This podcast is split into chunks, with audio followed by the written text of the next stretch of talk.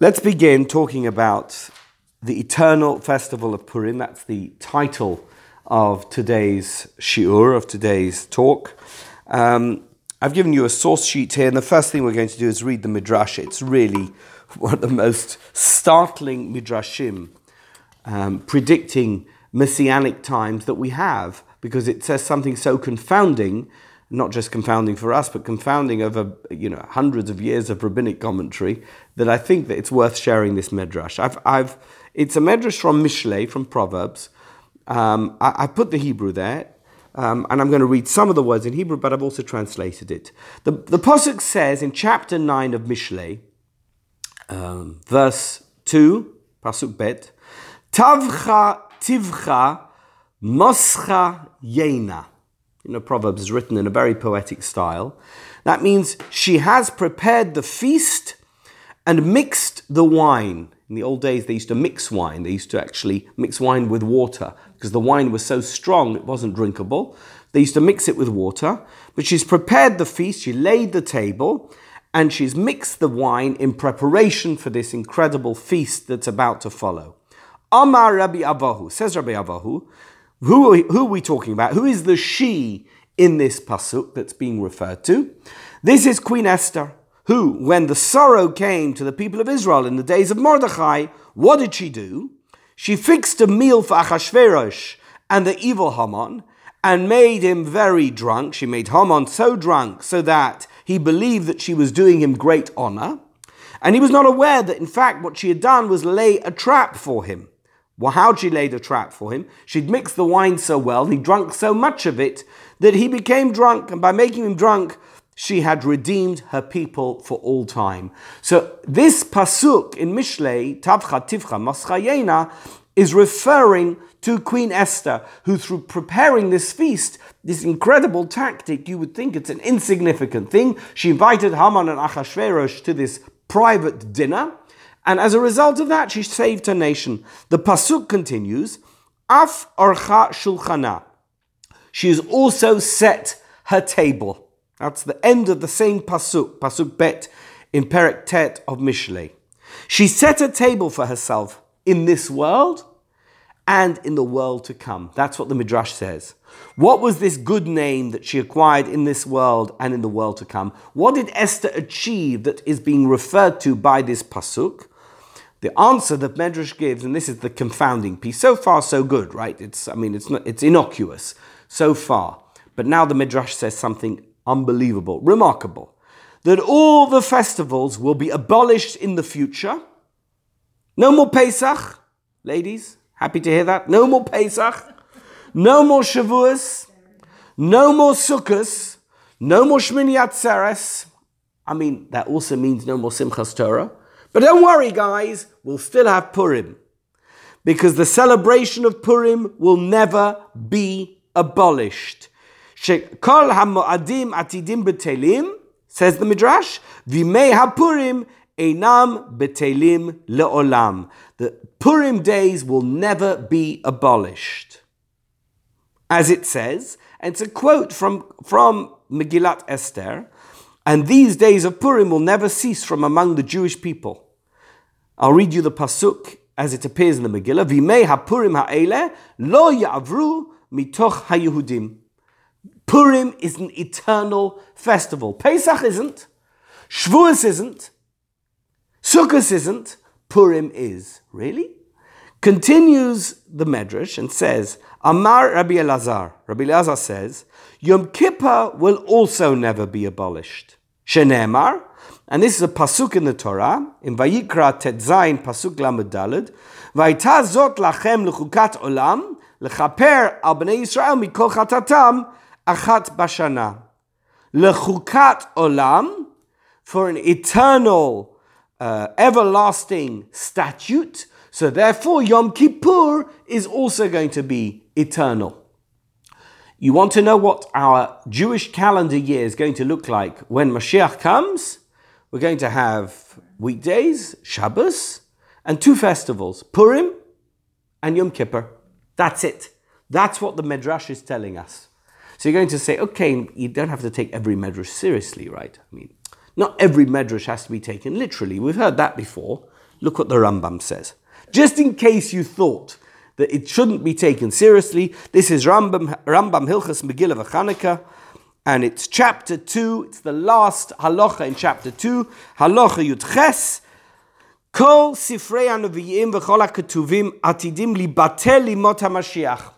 All the books of the canon of Tanakh will no longer be relevant once Mashiach comes. Well, we know why. Because all the stories and all the prophecies of the prophets are all about the Messianic era. So they're not going to be relevant. You know, they're all either warning Jews, behave yourself, or everything's going to go awry, or they are predictions of what that awry is going to mean. And those are not going to be relevant anymore once Mashiach has come. So what we're going to have, Chutz Mimigilat Esther.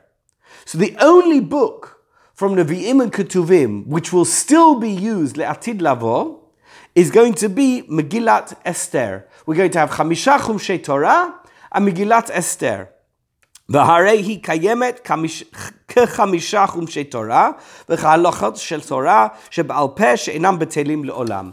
And it's going to be um, continued, the Megillat Esther will still have equal relevance like the Torah has relevance, and like the Torah Shebaal Peh has relevance. All the halachot um, that are contained within the oral Torah that we learn in the Talmud and that have subsequently been um, put together in the halachic literature, let's call it the Shulchan Aruch that we're aware of, that we're familiar with, those laws will continue, and we still have the Torah.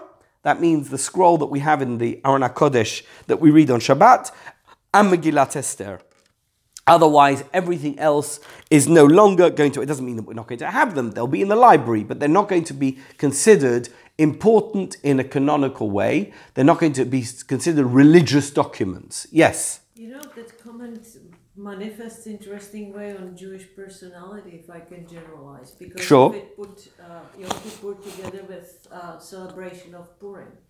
And I think it's a unique characteristic of you, uh, Jewish personality Jews are the only people when the hard time comes say there's something wrong with us and we have to improve rather than bringing the resentment. Yes. Well, you're going to find out that the festival of Purim and the festival of Yom Purim have a lot in common. And that's really what this year is going to be about. So, I mean, at some point we're going to discuss the correlation between Purim and Yom Purim. By the way, what about Rosh Hashanah? So I would, I would assume that Rosh Hashanah will also continue. It's part of that Yom HaKippurim festival. So Yom HaKippurim is really a culmination of the Aseret Yemei Teshuvah. So the festivals that are going to be abolished are really going to be Pesach, Shavuot, and Sukkot. I'm guessing Hanukkah. Okay, in other words, it won't have religious connotations anymore uh, even though it will still exist in the calendar. The only two times of year that are going to be relevant in religious in a religious way are going to be Yamim Noraim and Purim. All the other festivals that we celebrate during the course of the calendar year, and of course the fast days will have been abolished. That's what the Medrash says, and look what the Rambam says. I'm just going to continue the Rambam. Pi zichron atzarot yivutal, and even though all the memory of our suffering will be erased, and quotes a pasuk, Yemei HaPurim lo yivatlu. The days of Purim, that means we have Purim and Shushan Purim, will not be abolished, and again quotes a pasuk. So the Rambam enshrines this idea that's contained in the Medrash in his halachic literature. None of the laws pertaining to um, Purim will ever be abolished, although there seems to be something underlying here as well. Even though the festivals will be abolished, all the laws pertaining to the festivals will still be um, will still be applied. That means, uh, unfortunately, it sounds from the Rambam. I didn't go into this too deeply. That you still have to keep Pesach, even though Pesach is not relevant. What? It's, it's in the Torah. How would you abolish? It's a mitzvah in the Torah. So I, I said uh, what I'm saying. That's what I'm just getting at is that I would assume that the, the relevance of Pesach as a festival will be abolished. That means it's no longer going to be a relevant festival. You're not going to have to sit Seder night for three and a half hours and say the Haggadah. You may not be able to eat chometz on Pesach. You may have to eat matzah on Pesach. you may have to eat Korban Pesach. But, but the relevance of the festival, why are we doing this? Zecher Litzias Mitzrayim. You're not going to have to do things Zecher Litzias Mitzrayim. Whereas the festival of Purim, which is there to remember the almost completed annihilation of the Jews by Haman, which was thwarted by Mordechai and Esther, that seems to be something that needs to be recalled by Jews every single year for eternity. So it's not something that will ever be dismissed. Whereas Eichel Litzias Mitzrayim does not have the same relevance. I'm, I'm obviously, um, I, am not going into the detail of it, but there, there is other stuff going here on here below the surface of the Rambam, which needs further clarification. I don't want to go into that. I, in other words, I don't want to get too technical and detailed on that aspect. I'm looking more here in the in the machshava side of things to try and understand what the midrash is trying to tell us, and what lesson is to be learned from the fact that Purim will not be abolished and the other festivals are to be abolished. How that is applied in practical purpose in, in, the, in a practical way, I'll leave for another time. So let's look at the third, um, the third source. This is the Chuvas Rashba.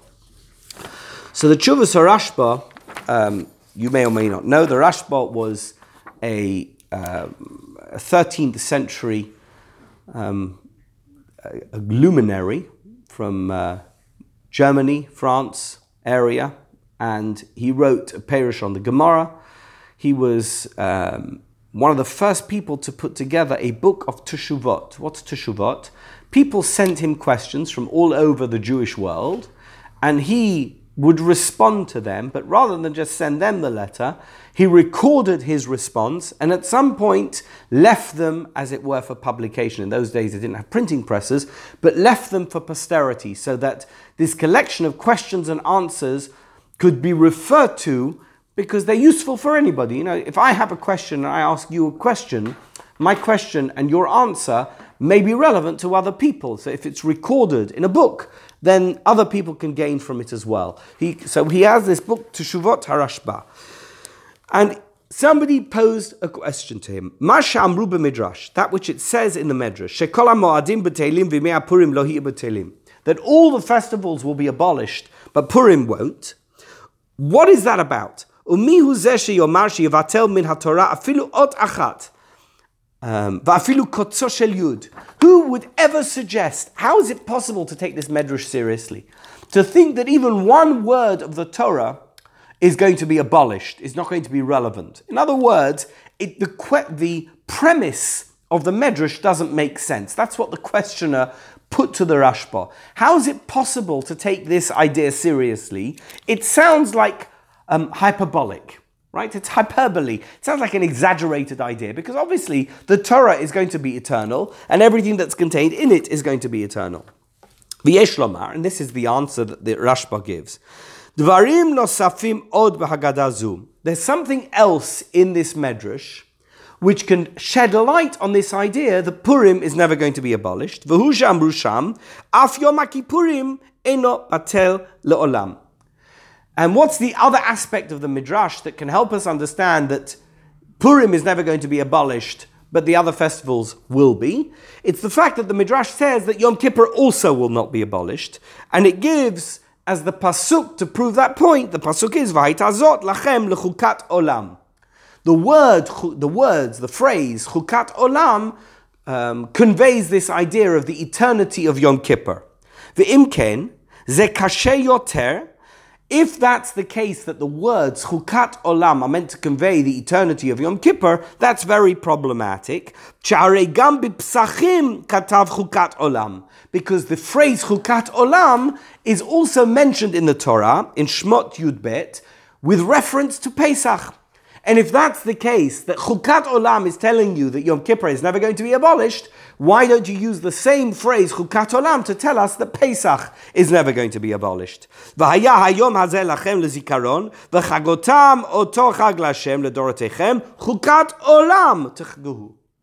Right? So the Pasuk is very clear in Shmot Yubet that Pesach is also Chukat Olam. So therefore, the Rashba says the fact that Yom Kippur is mentioned alongside Purim in the Medrash, and the way Yom Kippur is compared to Purim is through this phrase Chukat Olam, means that what we're trying to see here in the Medrash, or what the Medrash is trying to teach us, is not quite what we're trying to fit into it. So, what solution does he offer?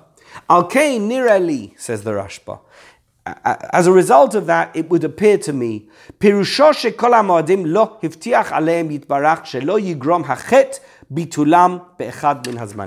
Actually, what the Medrash is saying is something completely different. The Medrash is telling us that throughout Jewish history, there will always be an obligation to observe the festivals. However, there will be times when it won't be possible to celebrate Pesach or Shavuos or Sukkot. Or there may be times when there will be generations who won't, won't consider those festivals relevant. For one reason or another, they will have abandoned those festivals. Comes to Sukkot, no one will have a lulav and esrog, and no one will go into a sukkah. Comes to Pesach, they won't have Seder night, and they won't eat matzah. However, aval bimei hapurim iftiach de katuv If there's one festival that will be maintained and sustained throughout history, it makes no difference when that is going to be. There will always be a festival of Purim. Purim will always be there. And the Medrash continues by telling us that similarly, Yom Kippur is always going to be celebrated. There won't ever be an era in Jewish history where either Purim or Yom Kippur will have been abandoned, whereas the other festivals festivals maybe. V'chen Yom shahayom yechaper va'afilu lo yishmeruhu. And he makes an interesting point. He says that Yom Kippur, even if people don't fast on Yom Kippur, it will be, um, it will work, it will be efficacious because the day itself acts as an atonement. It's known as the Day of Atonement. So even a Jewish person acknowledges the existence of Yom Kippur, that will have relevance to his atonement or her atonement, and Yom Kippur will always apply. Similarly, Purim will always apply. There's something about Purim which is eternal. Abal chukat olam ha'amur bepesach azhara However, the phrase chukat olam that's used in the pasuk about Pesach is not, to, is not telling us that this is what's going to happen. It's not telling us chukat olam this will always be. It's telling us you observe it chukat olam. It's a warning. It's, it's telling us what we must do. That's the context of the phrase chukat olam in the pasuk. The katuv chukat olam techaguhu. You should celebrate it forever, not that it will be there forever. So I'm, I'm parking this for a little bit. We're going to come back to it. What the Rashba is saying is that Purim and Yom Kippur, Purim and Yom Kippur will apply and somehow will exist even at a time when no festivals are, are celebrated and the commemoration of those festivals are no longer with us. I have to tell you that this is a very problematic idea, although we're going to come back to it in a slightly different context later on. It's a very problematic idea. I don't know an era of Jewish history when no festivals were celebrated by anybody. Um, you know, I, I, can't think of an era in Jewish history where there was no Pesach, for example. I just can't think of one. I, I'm, I'm racking my brains. I can't think of a time in Jewish history when no Jew in the world celebrated Pesach. I can't think, you know, even today, the most irreligious of Jews, the most disconnected of Jews, is conscious of Pesach and will have a Seder. They may eat chometz at the Seder. You know, they have the Seder in one of the hotels here. Have you, you know about this? They have a Seder in one of the Beverly Hills hotels where they have matzah on the table and they serve the food from the hotel. It's not kosher food. They just have a box of matzah and a, bo- and a, and a, and a bottle of, of wine on the table. Uh, and I heard that last two, three years ago, somebody told me that they went to one of the Sidorim and one of the guests at the Seder, this is absolutely true, one of the guests at the Seder um, called the waiter over and he said, listen, the matzah, I can't eat matzah, it doesn't agree with me. Can you bring some bread to the table? no, and they brought, they brought bread to the table. This is Seder night. Okay, we're all laughing, right? But they do celebrate Seder. There they are on Pesach night. They paid $150 to sit in a five star hotel to eat matzah and drink some wine and look at the Haggadah. Go and figure it out. I can't figure it out. But there you go. That's what happened. I can't think of a time. I don't know when the, when the Rashba is talking about. He's certainly not talking about the early 21st century in Beverly Hills. Where else in the world is there where there are Jews who don't know that there is Pesach? By the way, and there's plenty of people, of, of Jews in the world who don't know anything about Purim. Okay? Ask the average Jewish person in Los Angeles, when is Purim? What is Purim? They don't know what you're talking about. Right? Well, they don't even know that. They don't even know. that. yes, yeah, they know Shavuos. Okay, but Shavuos would fit in with the Rashba, but they don't know Purim. Yom Kippur, that's true. Yom Kippur, every Jew knows.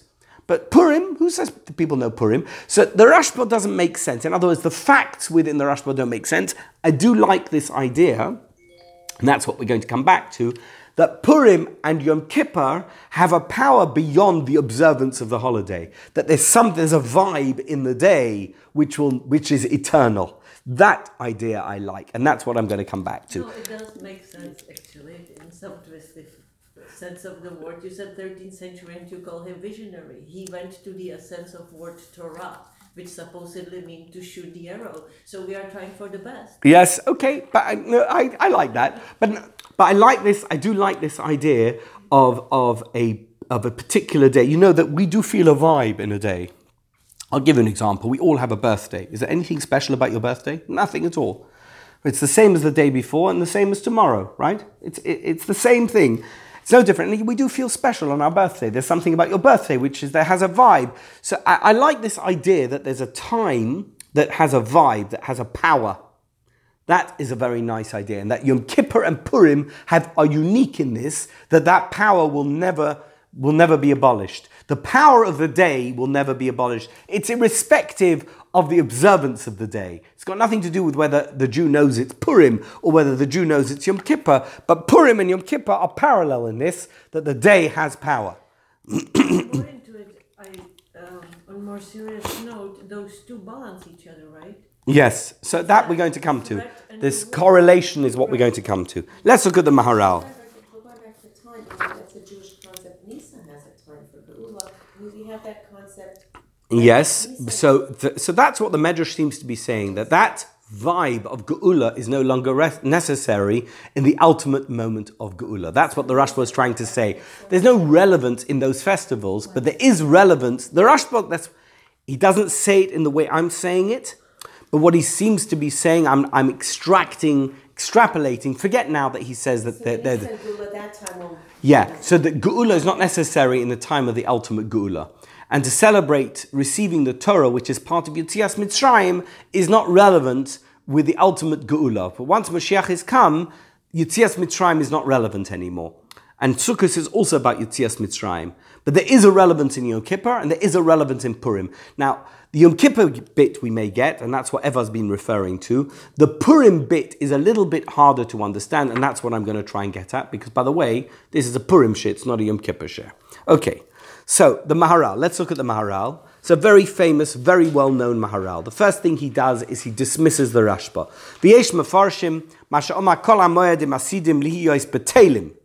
There are those who say that all the festivals are at some point going to be abolished. Hainu shmad, because the non-Jews won't allow us to observe it. He sort of takes the idea and runs with it.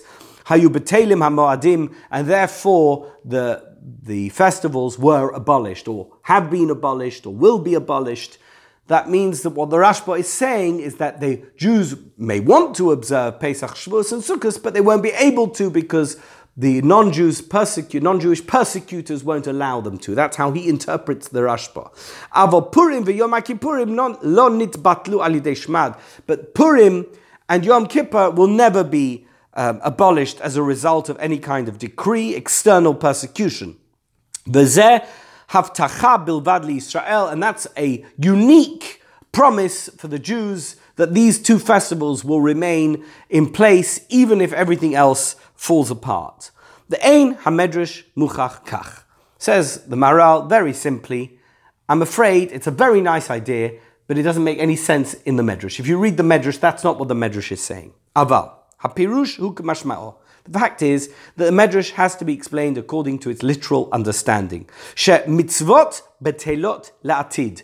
That there will, there will be mitzvot, practical mitzvot, that we will not keep at some point in the future. Upurim v'yom betelim.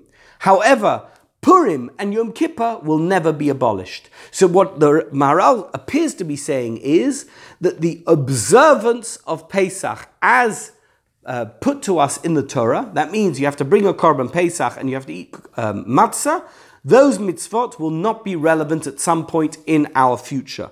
And if you're now going to ask, as you very well might, why specifically these two? Why Purim and Yom Kippur? Davar lefi inyan elu mitzvot. This is something which has a unique application to these commandments or these mitzvot. Ki inyan elu ha'moadim hem kamo hatchiyah. What is it that is unique about Purim and Yom Kippur that doesn't apply to any other festival? It's the idea of resurrection. The idea of having died and being brought back to life.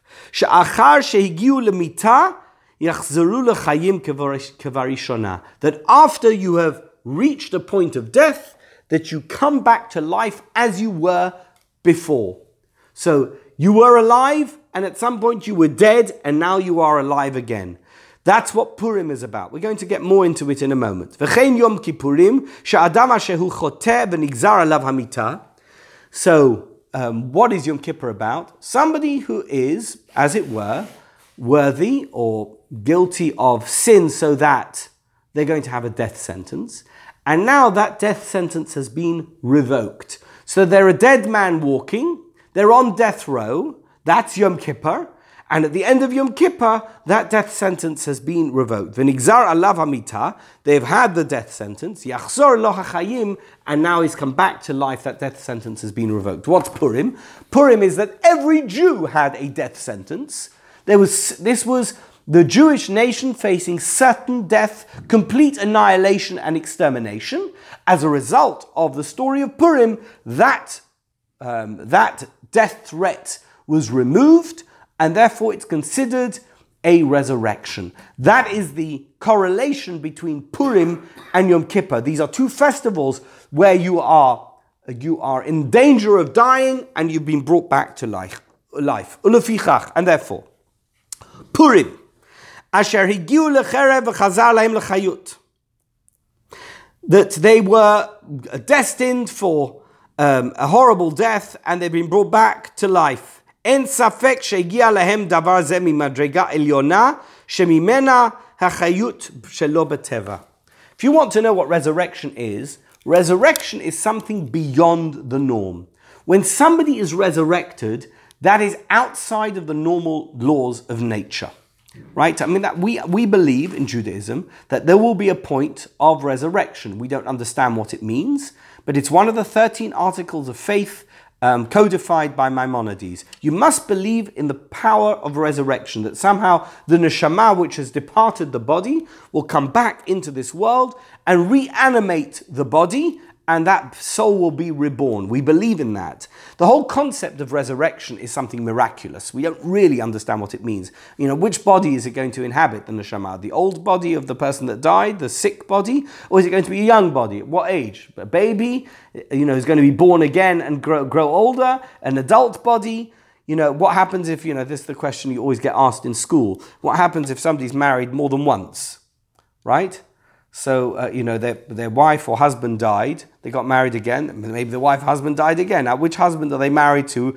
A triasame? The first one, the second one, the third one, it seems a bit unfair. What happens if they're married to somebody for six months and then they're married to somebody for 40 years? They go back to the first husband or the second husband? It, these are the questions I always got asked in school. I don't have the answers to any of these questions. I just know I believe in resurrection, the power of resurrection. Here we have an example of resurrection. Purim is resurrection. These are dead men walking, dead people walking, an entire nation in 127 provinces who are uh, um, headed for certain death, and that death sentence is revoked. That is something beyond the realms of nature, says the Maharal.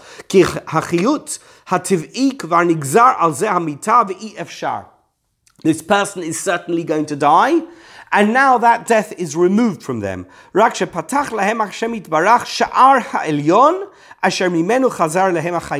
Somehow God changed the decree, and that person who was certainly going to die is now going to live. That is the, um, the uh, essence of Purim. The essence of Purim is that you were all going to die and now you all lived. On Yom Kippur, when you've had the death sentence imposed on you,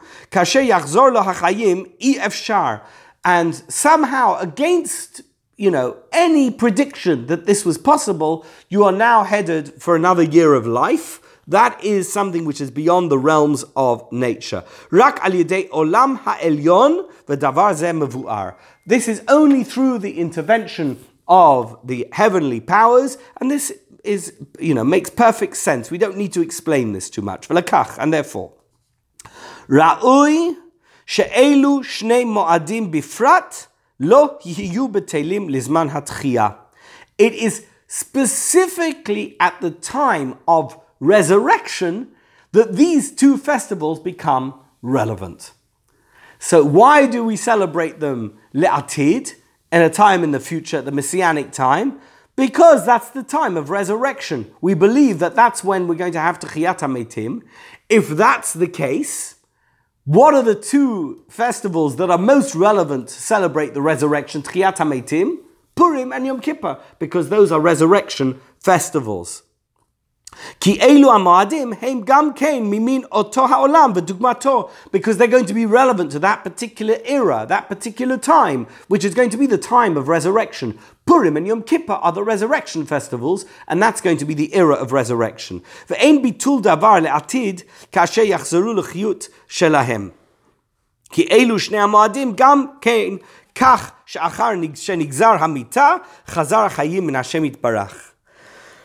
So, if you want to understand the essence of Purim and Yom Kippur, it's a time of La'atid Lavo. The message of the Medrash is really there to tell us what we're celebrating on Purim.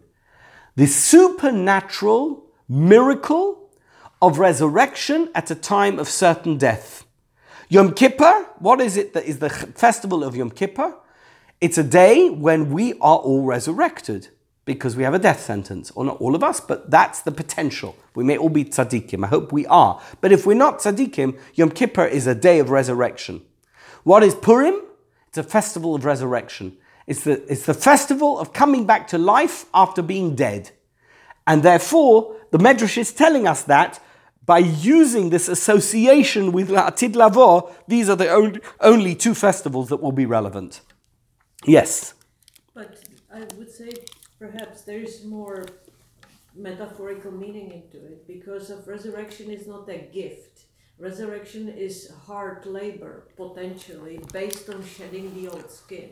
And it's we will be better in the future, that ideal world will be there because we learn certain lessons. Yes. And it's interesting that Maharal is the one who says it, right? So this is 15th century in 16th century, yeah. Prague. Yes, In absolutely. alchemistic Prague, and the alchemists. They believe in something which is better than the greater than its than its chemical components. ancient scientists. Yes. Or medieval scientists, origin of the science as we know it, used to say that you will find the improvement in the place which you least want to look.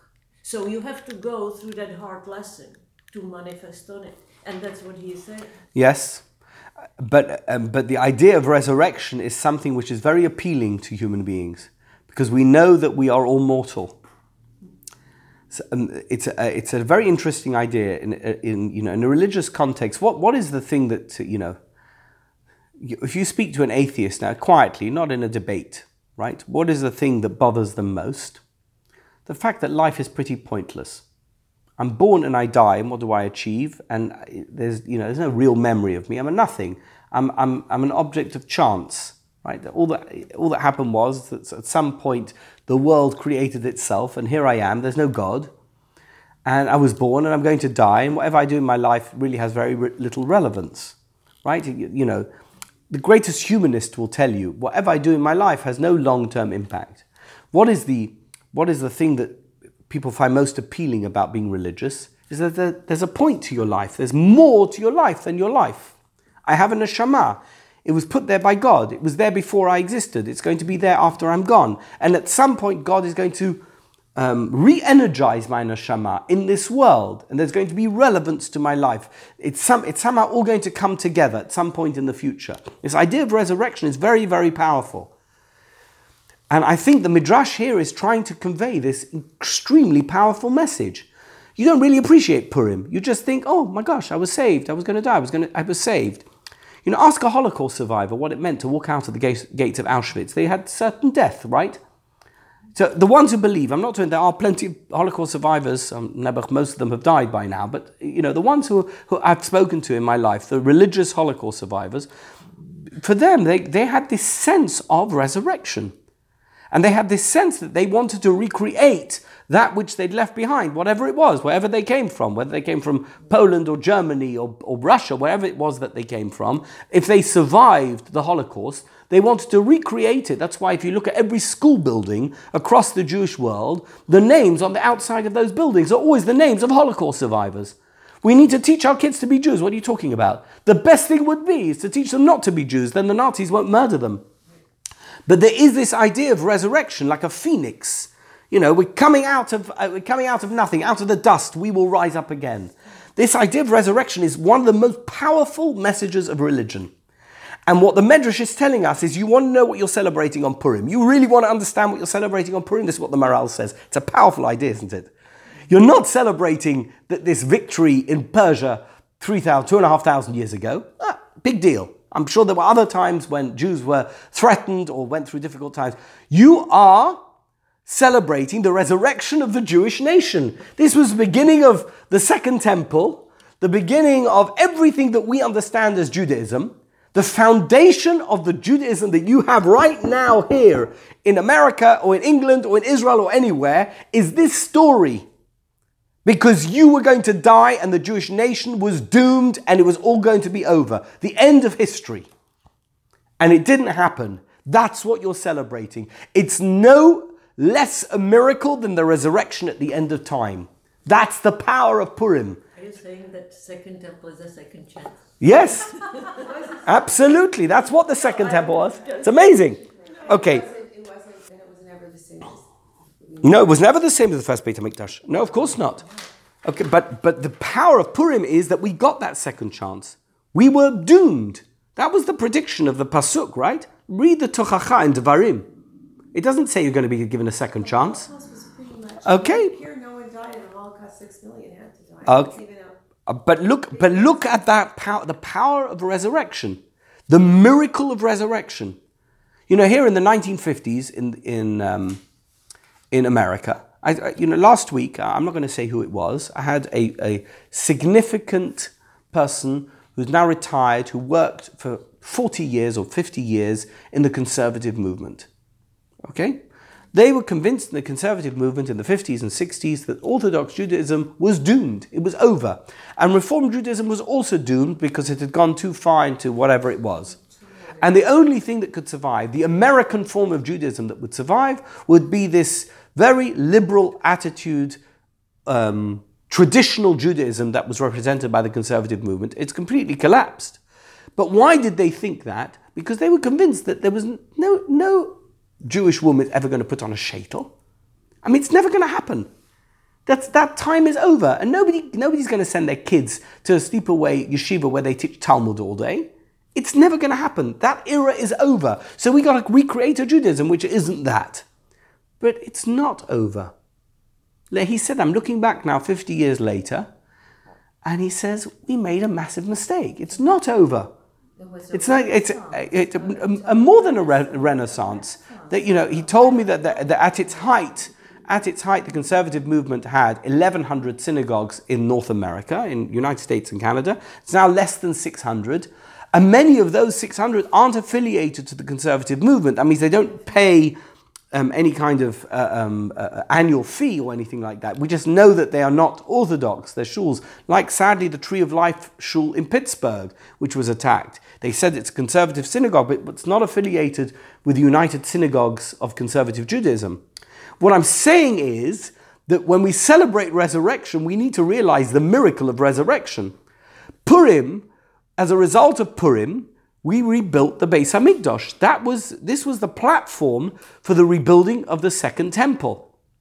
We're not celebrating some political or military victory. That's not what we're celebrating. That's what the Maharal wants to convey. I'm going to miss the rest of the Maharal. I'm going to go straight to number five, which is the Zohar. Um, Purim is called by the name Yom HaKippurim. Says the Zohar. Purim it kriat al shem Yom HaKippurim. As in the future, the Atidin, lehit angave. In the future, we shall delight in it and change it from affliction to delight. The Zohar is very, very powerful. It's telling us a, um, a, a remarkable piece of information about Purim. Purim is going to be the Yom Kippur of the future. So if you want to know how we're going to celebrate Yom Kippur, La'atid, we're going to celebrate it like Purim. Yom HaKippurim. It's going to be a day like Purim. That is where the name Yom HaKippurim comes from. Yom HaKippurim, like Purim. Kippurim, not Kippurim, Kippurim. That's what the Zohar is saying. Let's look at what the Rabbi Yisroel of Rizhin said. He was a great Hasidic leader of the 19th century, died in 1851. So one Purim, he sat at his tish at the uh, uh, annual gathering, Purim gathering of all his Hasidim, and he said the following: Patach va'amar, Yom HaKippurim, Harehu Kippurim. You should know Yom Kippur is like Purim. Mi nitle mi. Which one is contingent on the other? Katan nitle gadol. So if you're looking, if you ever say, but you know, if I say something is like something else, the something else is obviously the more um, uh, concentrated version of the thing that um, I'm comparing, right? So if I say, you know, I read a book, it's as brilliant as the other book I read. What am I telling you about the other book? That the other book was brilliant. And this one is also brilliant. What is it if I say Yom HaKippurim? This day is like Purim. Which one is hanging on which one? Which one is more chashuv? Purim is more chashuv. I'm saying this day, Yom Kippur, is like Purim, which is even better. That's, that's what the Rizhiner said. Mashma'ut advarim, sheyom hapurim, hu yom gadol yoter mi yom hakippurim. What is, what can we derive from this? That Purim itself, the festival of Purim, is greater even than Yom Kippur. And therefore, if you're thinking about it, now, if you take this idea further, what is that saying? What are we trying to say? That Purim is actually the greatest day of the Jewish calendar year. So we've got we started off with a medrash that said Purim is never going to be abolished. In the medrash, we mentioned that Yom Kippur is also not going to be abolished, and now we've reached the stage where this great Hasidic master is telling us actually Purim is the holiest day of the year. Because even Yom Kippur is not quite as holy as Purim. I want to read to you the Eish Kodesh, and then we'll finish with the Pachad Yitzchak. Eish Kodesh is on page three of the source sheet, number seven, source number seven. Eish Kodesh, we've said this many times before. Reb Kalonymus Kalman Shapira, he was the Rebbe of Piasetzna, and he had a school network or a big school in Piasetzna. He was known as one of the great educators of Polish Jewry. And um, he got uh, deported to Warsaw Ghetto, and he became, as it were, the Rebbe, the inspirational rabbinic leader of Warsaw Ghetto. Every week he would give a sermon. And at some point in 1942, Emanuel Ringelblum told all the people in Warsaw Ghetto who had written anything down relating to their experiences in Warsaw Ghetto to give him uh, all their uh, manuscripts, and he buried it in a milk urn underneath the ground, and it was found after the war. Now, he had recorded a lot of history which was relevant, a lot of information about Warsaw Ghetto. But one of the things he buried in this milk urn were the manuscripts of Reb Kalman Shapira, which were then published um, in a book form called Eish Kodesh. And this is the first year in Warsaw Ghetto. I have to tell you that, and a, a book has recently been published about Eish Kodesh to see the transformation of this Rebbe in Warsaw Ghetto, how his, you know, his initial enthusiasm is tempered as time moves on and things get worse and worse and worse and people are dying. But initially, he was giving inspirational sermons to the Hasidim. They were all coming to hear him to get inspired, and he delivered. This is the sermon he gave on Purim in 1940. It is written in the holy Tikkunei Zohar that Purim is like Yom HaKippurim. That's the Zohar that we just read. Just like on Yom Kippur, there is a requirement of fasting and tshuva. A person must do them whether he wants to or not. Now, I think this idea is what the Rashba is talking about. That the idea of Yom Kippur is it's a time of teshuvah, of repentance, and whether or not the person wants to repent or do teshuvah, the day itself is Yom HaKippurim. They are fulfilled because of the decree of Hashem. The teshuvah is something that's achieved through the day. So too, the simcha, the happiness, the celebration, the joy of Purim is required not only if a man is naturally in a simcha situation or in a situation where it's possible for him, um, should he rejoice, but rather he has to be happy. So in Yom Kippur, you have to repent, you have to do tshuva. It's a day of tshuva. What? It's like on your birthday. You have to celebrate your birthday, right? You can't say, I can't be bothered celebrating my birthday today. I'm going to postpone my birthday until next week. Doesn't work. I'm, I'm going to postpone my birthday until next month. No, no, no. Today is your birthday. Today is Yom Kippur, right? By the way, I know a lot of us would like to do that. It's not happening. I'm just telling you it's not happening. Today's Yom Kippur. Today's the tshuva day, like it or not. So this is a variation of what the Rashba was saying. Says Reb Kalonymus Kalman uh, Piasetzna. He's saying here, on Purim, make sure you celebrate. Whether you like to or not, you're here in Warsaw Ghetto. Do you want to know what Yom Kippur and Purim have in common? On Yom Kippur, it's a tshuva day whether you like it or not. On Purim, it's a simcha day whether you like it or not. It's a day of joy. So you better, you better embrace it. Do what you have to do to be happy. Don't say, I'm going to do it next week. That's not going to be good. Even if he's feeling wretched and broken-hearted, his mind and spirit trampled, it is required of him to find even a little spark of simcha to bring into his heart. Your job on Purim is to find a reason to be happy. I had a friend, actually, I met him last week for lunch. He was here. It's the first time I've seen him in years.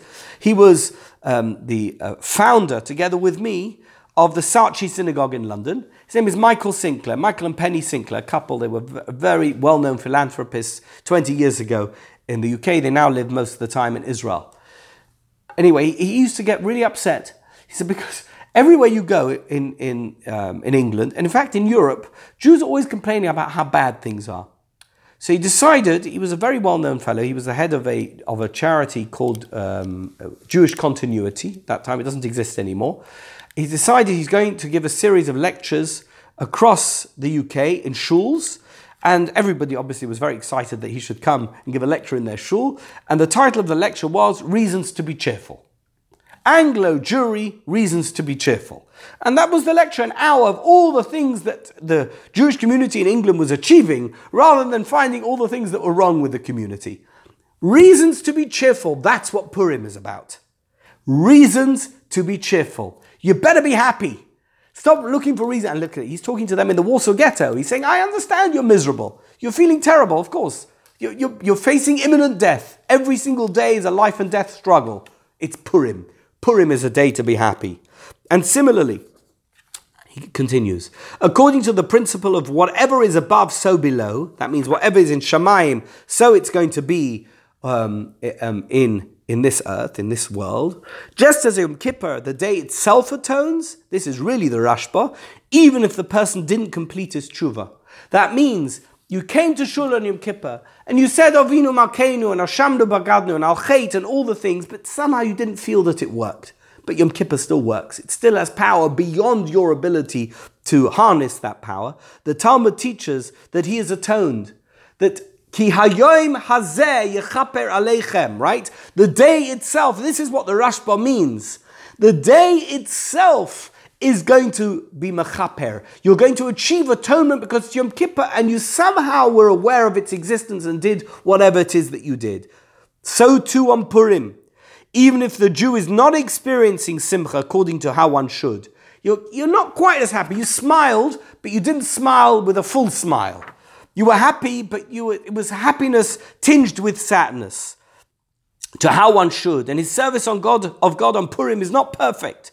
The salvation and the simcha of the day itself acts on him. You should know that even if you slightly embrace the concept of Purim, you will be overwhelmed with the happiness of the day. And Yisrael, the way it did at the first, at the time of the first Purim, you should know that simcha is waiting for you. You need to harvest it. It's there for you to get. And therefore, if the slightest ability that you have to be happy, use it, and the rest leave to Hashem. That day will make you happy. So that's what the Eish Kodesh said to the Jews of the Warsaw Ghetto in 1940. I'm going to end with Pachad Yitzchak, Rabbi Yitzchak Hutner of Chaim Berlin Yeshiva. It's a long piece, but I've, I've left out the Hebrew, I've only included the English. And those of you who are listening online, you should certainly download the source sheet and refer to this. Um, perhaps use it on Purim because it's beautiful. So he, he quotes the Medrash The memory of Purim shall never cease, for even though all the holidays are to be abolished, in the future the days of Purim will never be abolished. Let us now explain this with a parable. He says, let's use a moshel lemohadova doime. What is this comparable to? Two people are given a task to serve as a night watchman, right? So they're both given this task that they have to be the security guards at night and to try and recognize all of the people who come to wherever it is that they're guarding.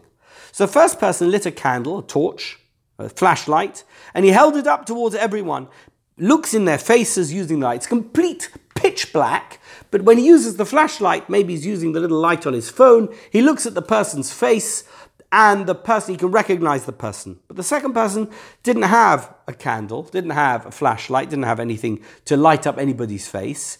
So, how did he recognize others? He worked on strengthening his sense of hearing. So, by listening to the he recognized people's voices. It was totally dark. He couldn't see them at all.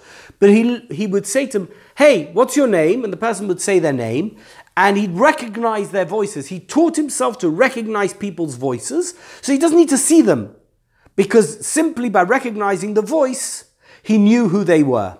Okay? So there's two methods here. One is using the light to recognize people because you can see their features, and the other is to listen to the person, and through listening to the person, you'll know who they are. The first person was ultimately better at the task of discerning those who approached as his power of sight was clearer and more distinct than the one who could only use the power of hearing. So it's less reliable to use the power of hearing. Because you, mean, I mean, you hope you understand. Hi, what's your name? The person says their name. You hope that you're right, that you can understand that their voice is different than the other person's voice, the accent, the intonation, whatever it is. But if you can actually see their face using a flashlight, it's obviously going to be much easier. On the other hand, the actions of the second person were advantageous in a different way, and this is the key point. In that he trained himself and strengthened his skill of listening and recognizing the voices of others. The second person um, did not do this, right? The other person oh, never recognized other people's voices. Yes, the first person. The first person who used the flashlight never improved his skill at doing anything. All he ever learnt was how to see people's faces in the light. Continues Rabbi Hutner. Okay, so in the morning, the dawn breaks, and the first person blows out his candle, turns off his flashlight. For what use is the candle in the middle of the day? You don't need a candlelight in the middle of the day. Any advantage they had gained from the use of the candle at night is now extraneous, is now irrelevant. But the second person, who can certainly see clearly in the daytime, right? That is no different now. He's, the other person has no edge over him in terms of being able to see the other people. Also retains the power of listening and hearing that he developed during the night. These powers have been eternally acquired in this person's soul. In other words, by never being able to see in the night, remember I wrote this piece about the Museum of the Blind a few weeks ago that we went to in Tel Aviv, right? Blind people have incredible powers of hearing, of feeling, and all, the, all their other senses are heightened because they can't see.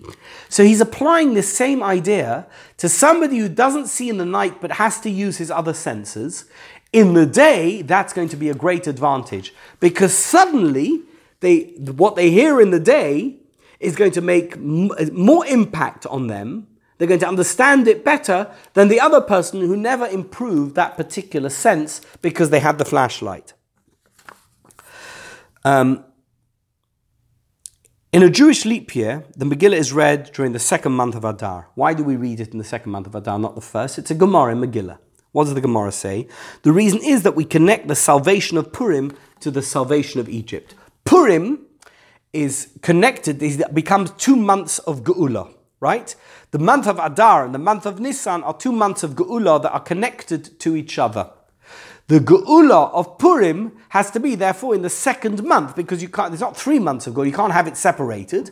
And there's not three months of Geula, so if you did it in Adar Rishon, there would be a month in between. So therefore you do it in the second month of Adar so that Mitzrayim and um, Pesach will be connected to Purim and the story of Purim. Consider the following. The salvation of Egypt relates to the statement, Anoichi Hashem, I am God. It's the first of the Ten Commandments.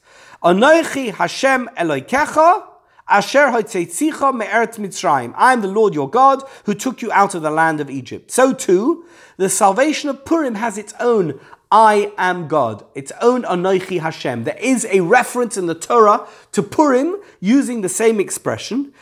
I, God, Anoichi Hashem, Haster aster esponai. I will hide or keep my face hidden. This allusion emerges from the Talmud's question. Esther min haTorah minayin. It's a question in the Gemara Megillah. Where can we find Esther in the Torah? Obviously, Esther's not in the Torah. She lived hundreds of years after the Torah was given. But often the Gemara will look for some reference, as it were. Maybe let's call it a prophetic connection in the Torah to some incident that happened many years later. Esther min Torah minayin, anochi haster aster esponai. I will hide my face. So the word anochi is also connected to Purim. Anochi is connected to Pesach through Anochi Hashem Elekecha Shetesicha Meret Mitzrayim, and it's connected. The word Anochi is connected to Purim through Anochi Haster Aster Esponai. In other words, the Jewish people have two ways of recognizing God either through the salvation of Egypt or through the salvation of Purim. These are two methods by which we can connect to God. Discerning God through the salvation of Egypt is like the person who recognizes others with the help of a light. You don't need to be a massive um, Talmud Chacham or a, you know somebody for whom you know nobody needs to convince the Jews leaving Egypt that God had set them free. That redemption came about Yitzias Mitzrayim through God. Oz Yashir Moshe Uvenei Yisrael Hashir Azois Lashem. They knew straight away and they sang a song. Obviously, God brought them out of Egypt. Ashir al Hashem ki vayom. It makes perfect sense that the Jewish nation was redeemed by God, and anyone would understand that. But discerning God through the salvation of Purim is like the person who uses their other senses. Right? If you read the story of Purim, we mentioned this last week in the shiur, God's name is not mentioned. Did God do it? Hmm, maybe he did, maybe he didn't. I'm not sure. God's name is not mentioned. It could be just a, a series of lucky coincidences. Therefore, you to see the Anoichi in Purim is much harder than to see the Anoichi in Pesach. And to take this analogy further, when dawn ultimately breaks and the sun shines brightly, the light of the sun shall become sevenfold. The perception of God's light shall be seven times more than the light of the sun. Because of this, the lights that the Jewish people had previously needed will no longer be necessarily necessary and will automatically be nullified. So, what is the light of God that we have right now in darkness? Yetzias Mitzrayim. We're now living in an age of darkness. The light that we have that convinces us of God's existence, of the Anoich Hashem Elokecha Shetzicha Me'eret Mitzrayim, is that light that we have at night. It's the flashlight, it's the candle. But what happens when the sun finally rises and it's dawn? That dawn being the Messianic era, and then everything will be clear. What will be the value in the light of Pesach? Very little. Do you know where the true value will be? The light of Purim, the Hanoichi Haster Aster, that light will have enormous value when we've built up our emunah, not through Pesach, not through the obvious miracles of Pesach, but through the unobvious miracles, the coincidences, as it were, of Purim that created the redemption that we record in Megillas Esther. That is the light, not the light, that is the sense that is the skill that is going to really endure beyond the Messianic era, into the Messianic era. Pesach won't be relevant anymore. Purim will be relevant. Consequently, all of the holidays which are remembrances of the exodus from Egypt in the future, when the future messianic salvation will become primary and past salvations will be considered subsidiary, less important, all of these holidays will become absorbed within the light of the future salvation the Geula of Mashiach will take over every other celebration of Geula that we have. So Pesach, Shavuos, and Sukkot and Shmini Atzeres are not lo- no longer going to be relevant. They're not going to have that same pull because we don't need them anymore. They're the flashlight, and now the light is going to be sevenfold. However, all of this is only true regarding the other holidays, Pesach, Shavuos, Sukkot, Shmini Atzeres, whose core event is the exodus from Egypt. Yitzias Mitzrayim is relevant to those, therefore they're no longer relevant in a time of the Messianic era. But Purim, during which the Jews taught themselves to discern the Anoichi from within darkness and hiding, certainly this power, this strength will remain in the soul of the Jewish people, even after the future dawn will break. All the holidays will be nullified. In, in, real, in real terms, they won't have relevance except for Purim, as the verse states, its memory will never cease. That is the power of Purim, that its message of being able to discern God using the extrasensory abilities that we will have built up in this time of darkness, that is something which will endure beyond Messiah's arrival. Just as the power which guides a person's steps in the darkness is also beneficial in the light, so too, those aspects of insight, those aspects of penetration, which, which shine from within the lack of light, are of untold value, even when it is completely light and bright. We'll leave it here for today, and I wish you all a Purim Sameach.